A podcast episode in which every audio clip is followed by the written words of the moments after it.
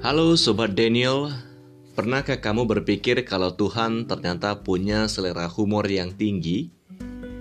Kalau kita baca kisah Yunus dari Yunus 4 ayat 1 sampai 11, kita akan tahu betapa tingginya selera humor Tuhan saat menghadapi kebandelan Yunus. Nah, dari kisah itu setelah Yunus melarikan diri dari tugasnya untuk memperingatkan orang-orang Niniwe akan datangnya hukuman Tuhan, Bukannya ngasih hukuman berat, Tuhan malah ngasih voucher gratis untuk menginap selama tiga hari tiga malam di dalam perut seekor ikan besar. Berikutnya, pas Yunus udah terlanjur kasih peringatan ke orang Niniwe kalau Tuhan akan memberikan hukuman atas kejahatan mereka. Tuhan malah membatalkan hukumannya. Yunus pun merasa kecewa dengan keputusan Tuhan. Yunus protes dan marah kepada Tuhan. Untuk meredakan kemarahan Yunus, Tuhan menumbuhkan pohon jarak yang menaungi Yunus dari panas matahari.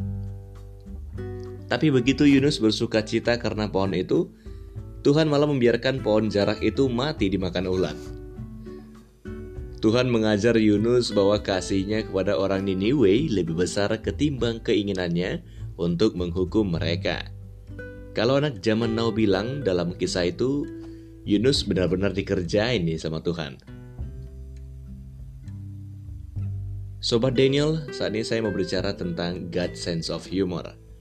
Dari kisah Yunus tadi kita bisa belajar kalau ada masa di mana Tuhan memakai cara-cara unik untuk menegur anak-anak bandel yang melanggar kehendaknya. Kadang kita harus melihat peristiwa nggak mengenakan yang kita alami sebagai selera humor Tuhan untuk mendidik kita. Ya mungkin saat kita berdoa minta kesabaran, Tuhan malah membiarkan kita berhadapan dengan orang yang bikin emosian.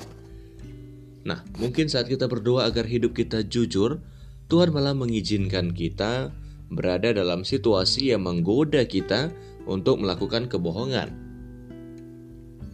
Karena Tuhan sangat kreatif dalam menyatakan kasihnya kepada umatnya, cara-cara yang sama sekali di luar dugaan kita pun bisa dipakainya untuk menjawab permohonan kita. Hari ini kalau kita bangun dengan pikiran kusut dan merasa Tuhan udah mengecewakan kita, berarti kita udah melakukan kekeliruan seperti Yunus. Kita perlu ingat, kalau Tuhan terkadang menunjukkan rasa humornya ketika kita tengah berada dalam kesulitan Sekalipun untuk sesaat kita mungkin merasa itu nggak lucu. So, siapkah kamu tertawa di tengah kesulitan yang kamu hadapi?